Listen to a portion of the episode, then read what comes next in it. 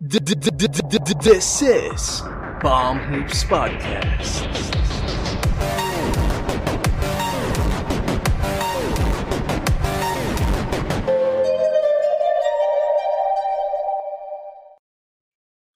What is up, guys? This is Palm Moves Podcast hosted by Jam and Jello. Don't forget to like, comment, share this video, and subscribe and click the notification bell as well to keep you updated on our latest releases. This video is also available on Facebook same time as we upload it on YouTube. So mapapanood nyo namin on both websites. Also, if you want to listen to us on the go, we're available on Spotify, Google Podcasts, and Anchor. Just search Palm Moves Podcast or check the description below for the details. Okay, so for today's episode, papag-usapan natin is yung favorite player ko. And and siguro favorite mo rin ngayon kasi nandun siya sa team natin eh. Oh, well, is- uh, ano eh, I eventually became a fan. Wala Former- choice, Lakers eh. Former hater turned fan. Ayan. Which is si LeBron James. And do you think this is the end of an era? Do you think tapos na yung pamamayagpag ni LeBron James sa NBA? Kasi, syempre, tumatanda na. Plus, nakikita na rin natin yung mga injury issues na nakikita natin sa lahat ng tumatam- tumatandang basketball players. So, una, kasi si LeBron, he will turn 37. Yeah? Oh, 37 this year. And 19 years na siya naglalaro. And at a high level pa din. So, we have to commend him for that. So, anong tingin mo dito? Um, masyado na ba siyang tumatanda or what? Is he slowing down?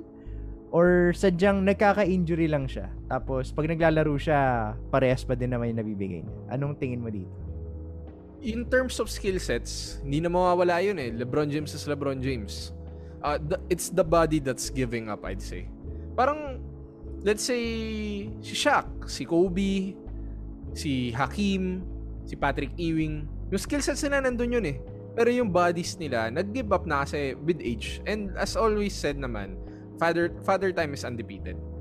Kumbaga, ev- eventually it will catch up to you. And LeBron, oh, kaya niya mag-perform at a high level, pero yung body ba niya can withstand performing at a high level? Yun yung question. So, maybe it is an end of an era for LeBron James or the LeBron James era of the NBA. Imagine 19 years.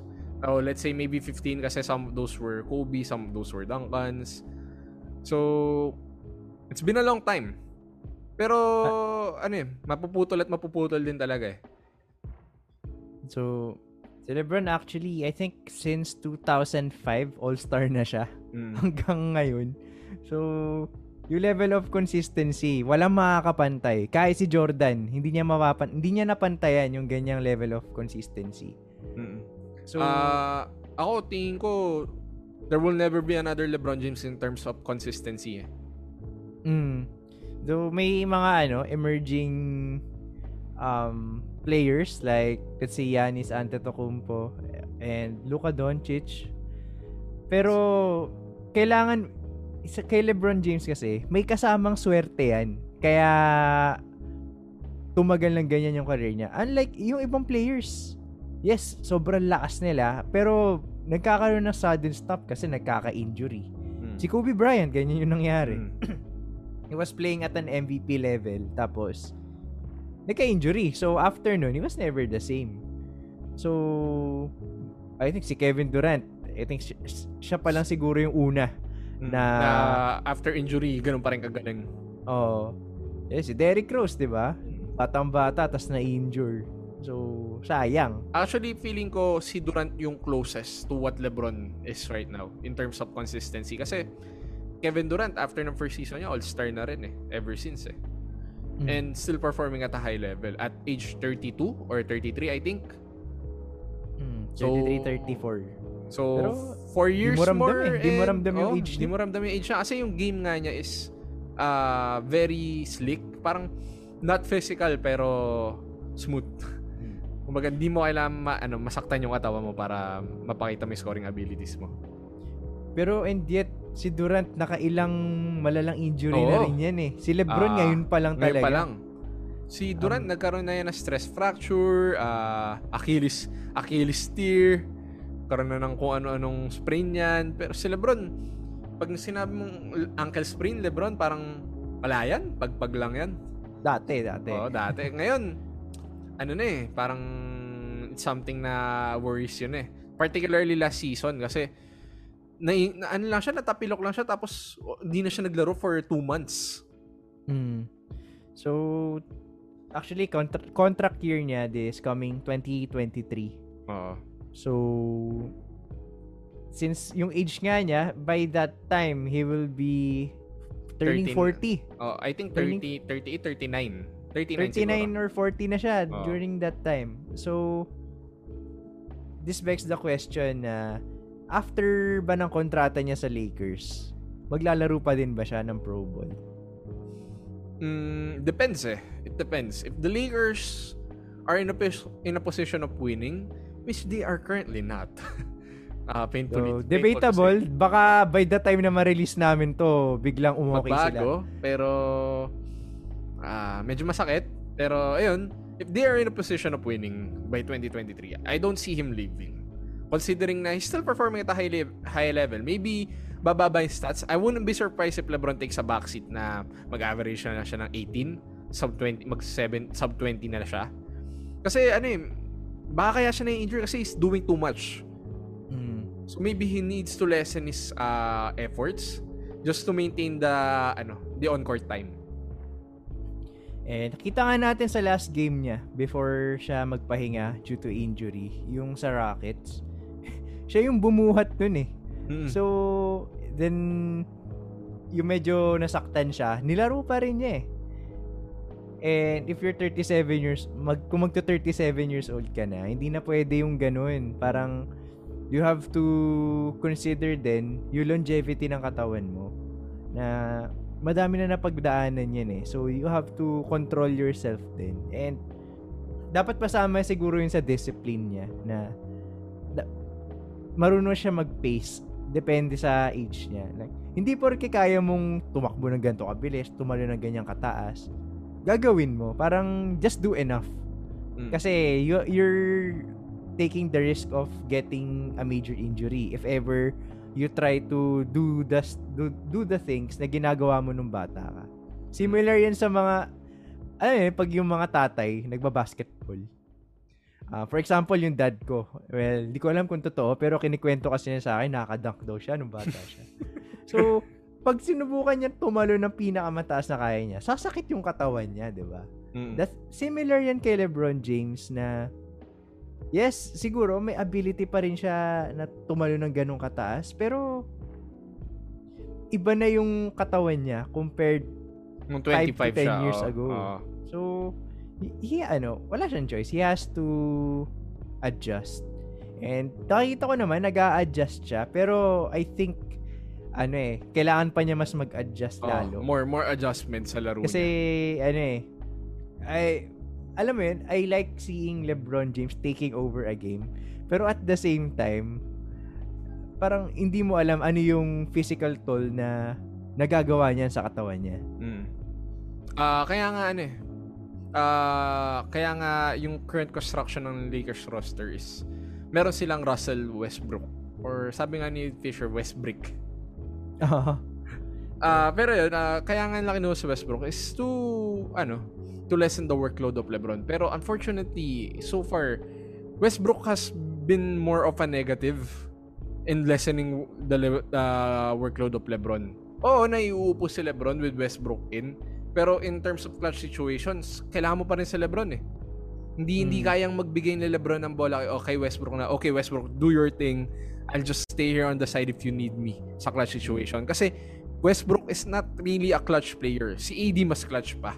Kaso ang pinagkaiba is AD sa post player. So tendency matik double team yan pag clutch. So mahirap. Kaya ang, te- ang ending si LeBron pa rin yung gumagawa ng clutch plays. Mm. So they have to figure out a way to make it work na hindi si LeBron yung nagkakaroon ng ganong kalaking workload sa clutch while at the same time making it productive with his teammates. Actually, ano, didiscuss din namin sa episode na to yung Lakers after. Mm. Pero focus muna tayo kasi meron siyang injury na wala pang official announcement yung Lakers Oo. kung gaano katagal or ano exactly yung injury niya. Pero there are rumors na it can take up to two months para makarecover siya. So, anong tingin mo dito? Um, naniniwala ka ba na ganyang katagal yung injury niya? Or baka ano lang yan, parang pang damage control lang, ganun? Depends eh. It depends. Uh, I think kung okay naman yung laro nila, let's say, we, uh, month one in, hindi niya kailangan maglaro. Pero if after one month and struggling sila, uh, possibly may uh, roster moves and possibly maglaro na rin siya. Mm. Kasi hindi niya pwedeng hayaang malaglag ulit sila to the play-in. Nakita naman natin yung struggle nila nasa play-in sila last season.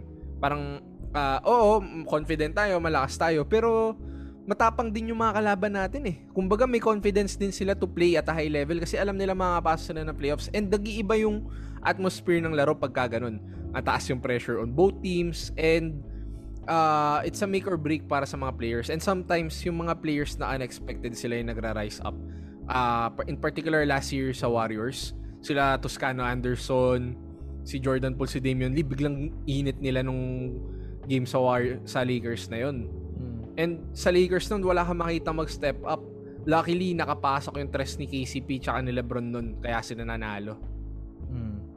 Tsaka, in the play-in tournament, walang kasiguraduhan eh. Kasi one game lang yun eh. Mm. If you can remember nga, everyone expected the Warriors to defeat the Memphis Grizzlies. Mm. Tapos biglang Grizzlies pa yung nanalo. So, ika nga natin sa Pilipinas, bilog ang Mm. bola. And, ayun, parang ako din, I agree na hindi na dapat i-risk ng Lakers yan. And I, dapat siguro kailangan nila makakuha ng upper four seeds. Mm. Which I'm I'm still confident na makukuha nila at the end of the year. So, ayun, pero in terms of this injury ba, di ako naniniwala na 2 months, 2 months lang yan. Ano lang yan, para para siguro magulat yung mga fans. Hala, 2 months, ganun. Mm. Para magkaroon ng, mas magkaroon ng attention. If you can remember last season, sila Melo Ball, parang sabi out for the season na, hindi na babalik. Tapos, nagpakuha lang ng second opinion. Nakalaro na pa. agad. So, I think for Lebron, hindi siguro to ganun kalala.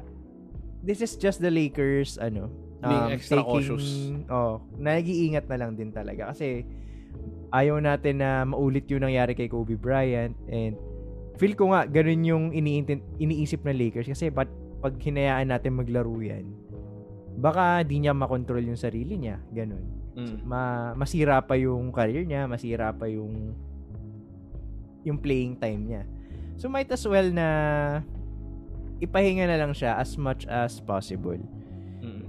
pero I think the NBA can improve sa mga policies nila in the transparency of the Injuries. injuries. Kasi ano eh, parang ano eh, expect nating fans. For example, if bumili ka ng ticket sa isang game. Kasi, uy wow, gusto ko makita si LeBron James na maglaro. Tapos, turns out, game, ano Hindi pala siya parang maglalaro. Oo. game time decision, tapos di naglaro. Parang, sayang yung ano, pinunta nung fans. Tapos, syempre, hindi naman magbabago yung ticket prices niyan eh. So, lugi. Parang, parang ganun. So, ano, I think, perhaps, pang ibang episode to. Pero I just want to point it out na dapat i-improve din ng NBA yung transparency sa mga injuries. Actually, ano eh, nag-improve naman na slight. Kasi hindi na tayo nakakita no, nakakita no sa Spurs na yung Oh, DNP, Heroes. Oh, yung legendary na injury ni ano, ni Tim Duncan. ni Tim Duncan. Ngayon ano na eh, mga ano, back soreness, ganun. Oh, mga thigh soreness. Puro soreness eh. Parang yung Brooklyn Nets last season. Lahat na ng sak- sakit sa katawan binigay. eh. binigay ni. Kaya ayun tuloy, pagdating ng playoffs, lahat nagkaroon. Ay, nagkatotoo yung mga Hmm. pinagsasabi nila eh.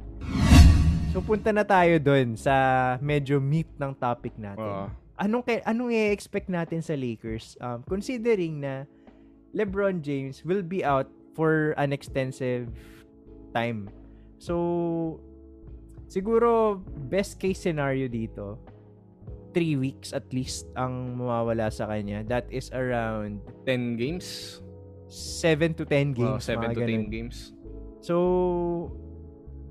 ayun, madaming, syempre, it's not easy playing ano, playing and winning without your best player tal- always. So etong kawalan ng Lakers, anong nakikita mo dito?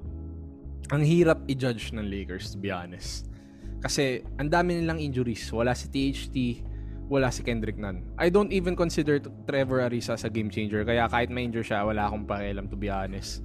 Kasi he's already old, unproductive na siya last year sa Miami. Meron so, ano yan, um, locker room locker room presence. presence. Parang si Haslem. Ganun. Oh, pero yun, si Kendrick Nunn, I'm still waiting on Kendrick Nunn to play.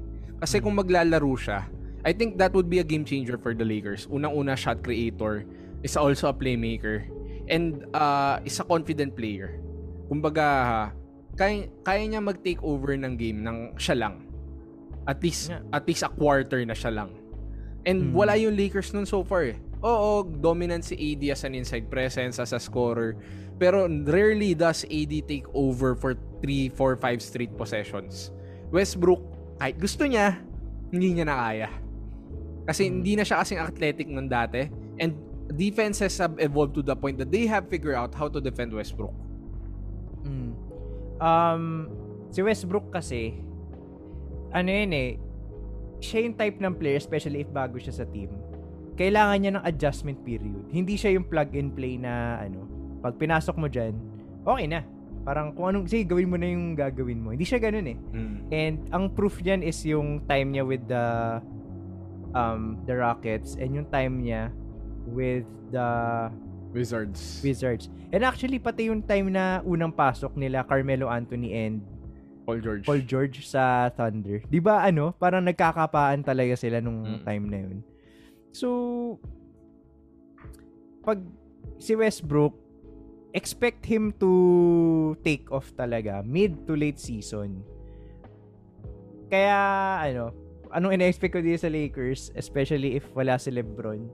Um, history shows it na pag wala si LeBron, humihina talaga yung team. Um, sa, sa especially nung time niya sa Cavaliers, pag wala siya, alam ko one of the, the worst performing teams sila in the NBA kung hindi naglalaro si LeBron. Kahit nandun si Kyrie noon tsaka si Kevin Love. Ang sama Mm. ng laro nila.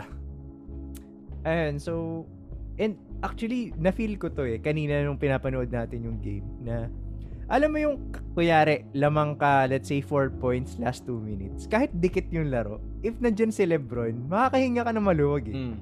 pero pag wala siya kita mo yung ano eh scramble ng offense na parang ano walang floor general. I won't consider kahit mataas assist ni Westbrook I won't consider him as a floor general. Kasi hindi siya nagdi-dictate ng uy ano ka? Kumat ka dito. Ganun. It's more on ano lang siya eh. Um real time adjustment. Parang sige titingnan ko paano mag-react yung teammates ko tapos dun na lang ako kikilos. Mm. etong ano parang tama sabi mo sa akin kanina eh, na si Westbrook kukunin niya lang kung ano yung nandyan. Like hindi parang wala masyadong play for him pero gagawa siya ng sarili niyang play which often results yes may mga highlights ganun. Ma- may mga yung mga pasa niyang no look ganyan. Pero at most of the time nagiging turnovers nagiging forced na shots ganun.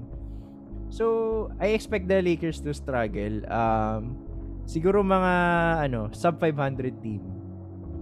Um let's say if 10 7 to 10, yeah, 10 games na lang para madaling i-compute I expect them to have a 6 and 4 record in that ano 10 games na wala si LeBron Mm. Ako ano eh. Uh, depends on how the roster will be mid in the middle of those 10 games. If nandun na si Kendrick Nunn at least or si THT or both hopefully, I think they'd have a better record, maybe at least 7 and 3. Pero kung wala, I'd I'd even dare say na baka 3 and 7. Kasi Ah. Kulang na kulang sa scoring yung bench. Except for Melo. Pag home, okay sila. Pero pag away, nakita natin gano'ng kasama yung away offense nila eh. Tsaka yung rotation si Vogel minsan nakakabobo. Bakit mo Hmm. pagsasabayin si Westbrook tsaka si Rondo? Buti nga binabawasan niya na eh. Pero sumakit Mm. talaga ulo ko nung nagsabay sila. Dalawang non-shooters, dalawang ah playmakers pinagsabay mo. Mm. And if struggling yung Lakers, let's say struggling tapos 2 months yung mawala talaga sa LeBron. I think the Lakers will make a move for Westbrook na naman eh. Mm. Kasi hindi nila afford maging sub 500 or a struggling team in the middle of the season like 40 games in. Mm. Ayun, so pag if titignan mo yung situation ngayon sa Lakers, it all depends on ano eh, on yung bagong hatak nila si Russell Westbrook. How can he adjust? Mm. Kasi he- since wala si LeBron, siya yung aasahan eh na sabi nga sabi mo nga sa kanya, 'di ba? Parang siyang mini LeBron. Mm. So, I expect him to be the primary ball handler, ganun. Um, yung, alam mo yung pag, kuyari, walang play. Tapos, sige, dumrive ka na. Yung mga ganong instances, siya yung gagawa nun. And, I prefer na si Lebron yung gumagawa ng Oo, mga pero wala tayong choice eh. Si Westbrook yun nandyan eh. And, I think nabasa ko sa ilang reports na si Kendrick Nunn, medyo matagal-tagal pa ang recovery niya. So, siguro kasabay niya si LeBron kasi alam ko significant injury yung sa kanya eh. Uh, it's ano yun, it's a knee contusion daw, bone bruise sata. Oh, and yung mga ganyan, you really have to take time para gumaling. So, and si THT, do, ma- magaling Post na. medyo palapit na eh. Oh. oh, palapit na pero I don't see him that oh, as uh, game changer. Oo. Ganun. Hindi pa eh. Role player siguro. Oo. Spurts. Pero yung parang yung ginagawa ni Carmelo ngayon na Hindi. hindi, hindi pa yun. So, eh, what do I expect with the Lakers? For sure, yung mga nakikita nating laro na nagsascramble sila, makakita tayo niyan. Mm. Masakit Pero- mang panoorin pero totoo. Oo. Alam mo, alam mo feeling na panalo nga yung team mo, pero hindi ka Hindi ka, mas, satisfied. hindi ka satisfied. Parang, tangin dapat kanina pa tapos to eh. Nairita ako dun sa ano eh, yung na-foul si Lamelo, tapos dalawang technical foul. Pare, anim na free throw yung, yung binigay. So, yung 11 point lead mo, naging lima. ewan ko ba, parang ang hirap din kasi if puro superstars yung, or mga former superstars yung team mo eh. Mm. Lahat yan uma, uma-attitude. Eh, nakita nga natin dun, muntik na mag-collapse yung Lakers. Ito ah, anong kailangan nilang gawin? Let's say, ano, hindi sila magte-trade or what. Anong kailangan nilang gawin in lang- these 10, next 10 to 15 games? Mm. Ah, chemistry building lang talaga eh, tsaka system building. Kasi wala silang identity ngayon eh. Hindi sila magaling sa defense, obviously. Hindi rin sila ganun kagaling sa offense unless open pass break, open game sila na fast break game sila. Beyond that, wala na eh. One thing na nagde-define sa mga playoff teams is they are good at least on one side of the ball. At least yung mga top 4 teams sa conference. For example, yung New York last year, they were uh, med bad on offense pero they were one of the top teams on defense. And that helped them get to the top 4 seed in the in the East. Uh, for example, yung Portland naman. Portland, they were always in the playoffs at least before last season na pumapasok sila ng 4, minsan 6 seed. And that was because they had one of the best offenses in the NBA.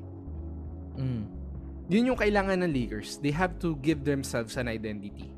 Currently, they don't have one. They don't have one that defines their defense or, or defines their offense. So they need to figure that out. Um, I believe ang key dito, si Anthony Davis. And slowly but surely, bumabalik na siya dun sa ano eh, sa superstar self niya. Kasi last season, di natin nakita yun eh. Mm.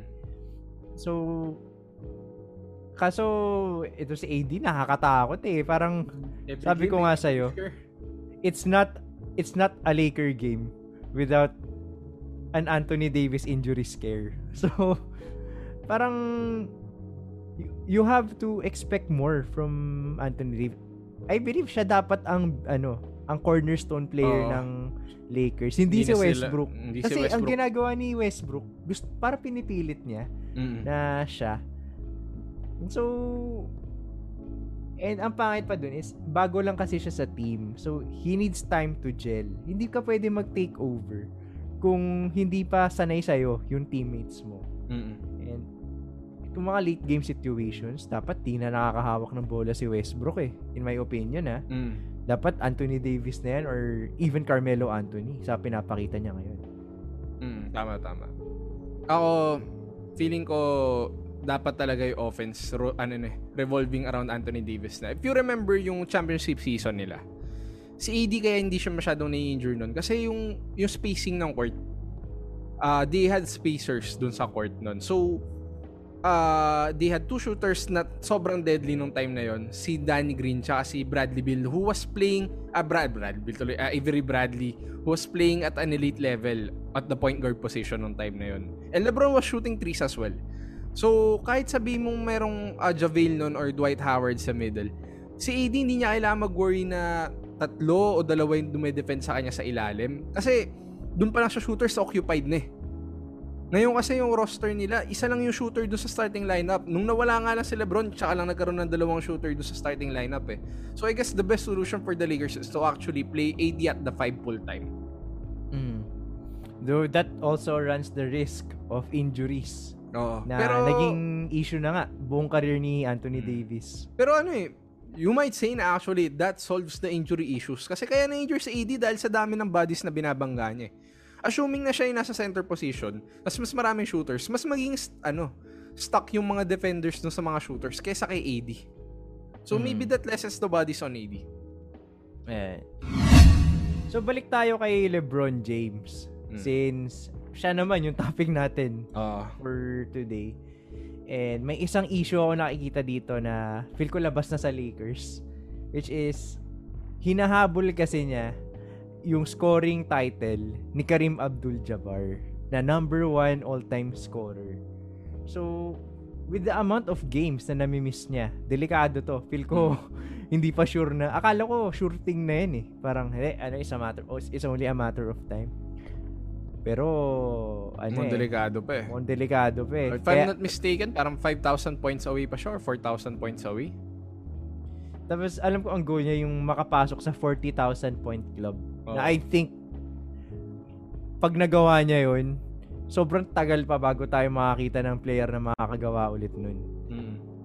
So, ayun, um, anong, feel ko delikado yun. And sana maabot niya kasi syempre as a fan of the NBA, every time you see a record broken, it's always a special moment. Mm. Ah, pag na-break niya yun, sabi nga ni Shaq, he deserves to be called the greatest of all time na. And actually, right now, is number two, I'd say, Mm. to, to Michael Jordan. Walang, wala pa rin tatalo kay MJ so far. Pero Siguro if, ano? if he reaches yung all-time scoring list as the number one bag, bago matapos yung career niya, another argument yun eh. Oo. or kung mag-champion sila this year, um, paano sasabihin mo, alam, mas, alam mo yun, parang isa lang yung kinulang ni Lebron sa championship kay Jordan, pero ilang beses siya nakamunta sa final, si Jordan ganyan lang. Oh, tapos sa kanya pa yung all-time scoring list. Oo. So may ano ka, may palag ka na. Oo. Kasi dati ano eh, six rings, six rings. Six rings versus three, tapos naging four. Oh. Eh ngayon pag lumagpas na si LeBron as ano, the number one all-time scorer, may masasabi ka na kay Jordan, ay, hindi nagawa ni Jordan to. Mm. Kasi naka- nahalata ako sa mga Jordan-LeBron debates. Puro mga ano eh. Alam mo yung ginagawa ng ESPN? Parang first player with 30 Mm. plus points, 10 rebounds, 10 assists in ano, at age ganito. Yung mga ganong, Oo. ganong NBA record. Natatawa ako eh. useless stats. Oh, parang first ano, first NBA player to score 35 points while sleeping without a blanket. Yung mga yung mga Ah, ganun na. First first player to uh, wear his jersey upside down. and score 10 points. 10 Yung mga- points. ah, mas, may masabi lang eh. oo, parang first player to score 5 points on LeBron James. Parang ganun. So, ayun, um, kumbaga pag nalagpasan niya na si Kareem Abdul-Jabbar, may, masasabi ka na na kung Oo. Na Solid. number one talaga Sobrang si solid. Lebron. Oo. Ayun. So, Pero I think ano LeBron as much as siguro personal gusto niya. Pero in terms of impact sa ano niya, sa career niya, doesn't really matter that much eh, kasi sobrang accomplished niya na as a player. mm, and deb- nagiging debatable na nga eh kung sino yung GOAT. Though, I still believe naman na si, Jordan. si Jordan yun. Pero part of me is rooting for LeBron to be ano, the GOAT. Siyempre, ah, iniidolo kong player yan. Mm. And I think na discuss natin sa one of our earlier episodes na kaya naman si LeBron James yung kino-consider na GOAT ng younger generation kasi siya yung, nakalaki, siya yung nakalakihan natin. Mm. Siya yung lagi nating nakikita pag nanonood tayo ng NBA. Hindi naman si Michael Jordan yung pinapanood natin eh. Si LeBron James. So, gets ko kung bakit there are people na nagde-debate na ay si LeBron yung mas magaling dito. Kasi syempre, you will be biased towards LeBron. And to be honest ah, nung mga 2000s, I see ano eh, Kobe Bryant as the second greatest player of all time behind Michael Jordan. Tapos gumagawa pa ako ng mga case noon na hindi naman naka 81 points si Jordan ah. Si Kobe nagawa niya. So si, si Kobe yung GOAT. Yung, yung parang mga ganun. Oo. Ako feeling ko kung na-reach ni Kobe yung six titles, ah may argument. Plus, Oo. siguro kung hindi siya na-injure no Achilles tapos nakuha niya yung at least second all-time sa scoring list, mas ano, mas kaya niya makipag-argue na siya yung second best or maybe best of all time. Kaso injuries tapos ano rin Yung eh, mga- malas din eh. Yung mga nakaw na MVP, Oo. ganun. Yung mga circumstances, the 2004 incident, Oo. talaga. Yun yung pinakasayang ko na, ano eh, na masasabi sa sa Lakers nung 2004. Parang, in yun eh. Tapos Mm. biglang, Nabobo pa kayo. oh, nabobo pa kayo sa huli. Tsaka ano, ako feeling ko yung isa sa mga sayang na season is yung 2003. Kung hindi nagpabaya si Shaq. Mm. Baka nakapag-forfeit sila. First time, first team to do it since the Bill Russell Celtics palagay ko. Mm. And, nung ano nga, yung hindi dapat pinag-uusapan na 2012-2013 season. Season. Oo, nung Lakers. well, actually, ano yun ah. For me, that was Kobe's masterpiece. Kumbaga yun yung ano. Ah... what yung kumbaga ultimate masterpiece niya. Anong tawag sa ganun sa French? Parang may ganun yun or Spanish. Nakalimutan ko na eh. Peace the resistance. Parang, parang, Ano parang nakalimutan ko na eh. Basta yan, yung parang ultimate ano niya. Yung final artwork niya. Yun yun. Yung season na yun. Oo. yung finale. Ayun. Oo, kumbaga. Yun yung panapos ng career niya. Oo, maganda yung 60-point game niya. Pero if pinanood mo and sinubaybayan mo yung 2012-13 season, doon makita pa na binuhat ni Kobe yung isang team papunta ng playoffs. Ayun guys, pasensya kasi talagang Oo. mahaba tong episode na to. Oo. Siyempre, pag Lakers ang usapan, madami kaming masasabi dyan. So, ayun guys, share your thoughts sa mga sinabi namin. Do you agree or disagree? Or may mga suggestions ba kayo? Comment down below and makikita namin yan. Mapapag-usapan namin yan. And mahalay nyo, i-guest pa namin kayo Mm. sa podcast namin. Just let us know and if you want to discuss something or you want to disagree with us, madali na kami makausap. Huwag niyo Oo. na kami aawayin. Kung gusto nyong debatihin si Jello, Oo. pwede naman. Hindi, hindi, hindi. Si, Lebron, bobo yun. Si Durant, bobo yan. Oo. Naalala ko yung sinabi ni Skip Bayless na ano, yung 50 plus year old na Michael Jordan. Laban kay LeBron, current LeBron one on one. Si Jordan daw mananalo. Oo. Ah, ako, may tatanong ako kay Skip eh. Skip, nagwo-workout ka ba talaga ng 3 a.m.? Or nagpipicture ka lang ng 3 a.m. tapos tulog ka na ulit? Ayun guys, so again, um like, comment and share this episode to your friends kasi this has been a very good episode. Na-enjoy namin to. Mm. And sa mga nanonood sa amin sa YouTube, subscribe and click the notification bell to be updated on our newest releases. And sa mga on the go na hindi kami pwedeng mapanood, nasa Spotify, Anchor, and Google Podcast lang kami. And just check the description down below. And lastly, nasa Facebook na din kami. Um, sabay na ina-upload sa YouTube. So, follow our official page sa Palm Hoops Podcast para makita ninyo sa Facebook yung latest episodes namin. Ayan guys. And also, if you are a Filipino podcaster and gusto mong kumita through podcasting katulad namin, go to podmetrics.co and use our code PalmHoopsPodcast when you register. Ayun guys, pag nag-register kayo dyan, natulungan nyo na yung podcast namin na lumaki, matutulungan nyo pampalakihin yung podcasting community dito sa Pilipinas. Kasi currently, we are not monetized by Anchor. So, through podmetrics.co, matutulungan natin yung isa't isa na kumita and at the same time, mas makilala ng mga kapwa natin podcasters. Again guys, if you wanna register on podmetrics.co, use our code PalmHoopsPodcast. And lastly, papalapit na nga yung Shopee's 11.11 sale. Uh, gamitin nyo na yung link namin which is podlink.co slash 99 and pag ginamit nyo yung link namin makakuha kayo ng mga vouchers and discounts. Sulit na sulit yan. Makapabili na kayo ng mga pangregalo nyo sa mga anak nyo sa mga inaanak nyo sa mga mahal nyo sa buhay sa mga kaibigan nyo ka-office nyo. Uh, so ayun sulit na sulit yan guys. Ang daming sale ngayon I swear. Pinakamalaking sale ng Shopee. Sulitin na natin. Again guys use our link which is podlink.co slash 99 and di bias si Jello. Uh, alam ko yun alam ko yun. Kasi doon ako natatrabaho. and guys, and this has been a great episode. Um, stay safe. Ingat tayo. I'm Jem. This is my partner, Jello. We'll see you in the next episode. And guys.